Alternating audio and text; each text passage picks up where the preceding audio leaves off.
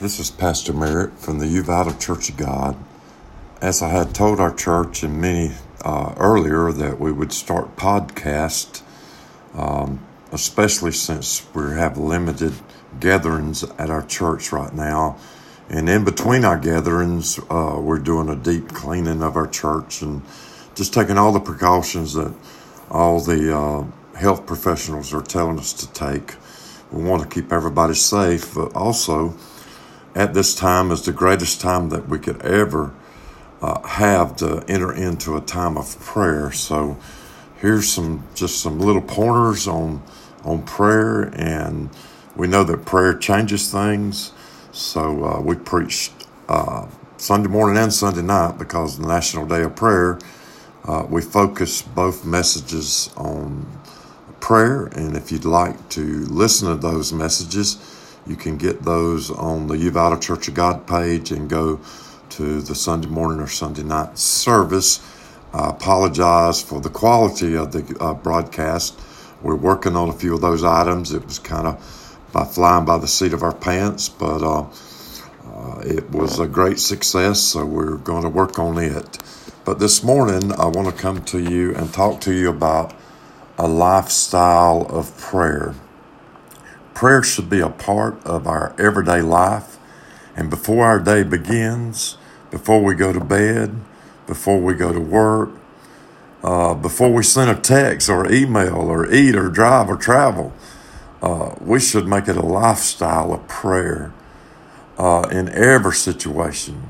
Uh, we shouldn't wait till things get bad before we pray, but pray first because prayer changes things. And so, how do I make prayer a part of my everyday life? We can learn three things that Jesus did. Very early in the morning, he prayed. While it was still dark, he prayed. He got up and left the house and went off to a solitary place where he prayed. He had a certain time uh, early in the morning, but he spent time with his Heavenly Father. In order for prayer to work, we should do the same. Make it a daily appointment with God and keep it. If you got a doctor's appointment, you'll keep it. Uh, if you have uh, that time set aside, your prayer time, devotion time, study time, we need to keep that time, especially now. And uh, your prayer should be a place where you don't have a, uh, distractions, uh, have an environment where you can uh, pray loud and or pray out uh, loudness doesn't uh, bother God, but uh, pray uh, in the way that you feel comfortable praying.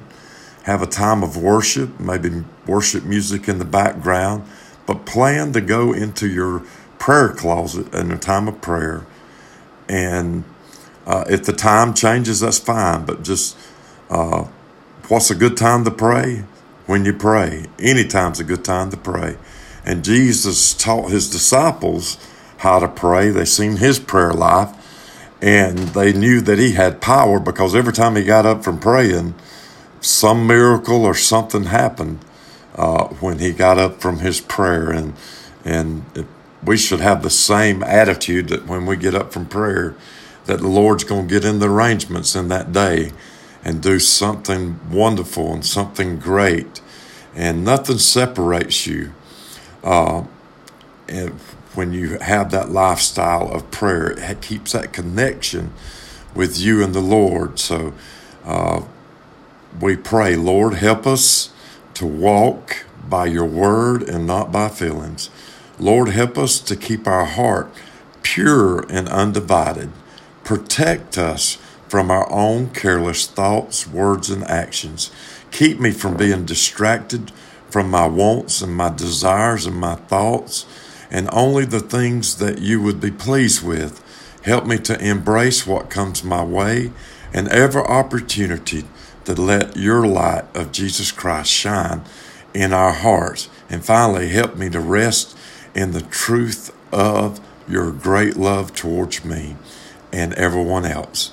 Lord, let them see you in us. When I fall short and mess up, Lord, let your spirit whisper to us and absolutely say, Lord, help me, Lord, to stand in your truth and don't let the enemy keep me from being what you have called us to be. Let your love, let your amazing grace uh, be the light that shines in our heart. Let the Savior of the world uh, just cover us today. And Lord, as we look to the uncertainty that we facing today, let us face it with our Lord Jesus Christ. Today is our day to walk with you and give us the wisdom to make the right decisions that would be pleasing unto you. And whatever happens, hold our hand and let us face it together. And Lord, let us take your promises that you've already gave, given us. And Lord, don't let us live a wish, wishy-washy way, but Lord, let us hold on to your promises and make them and write them on the tablets of our heart.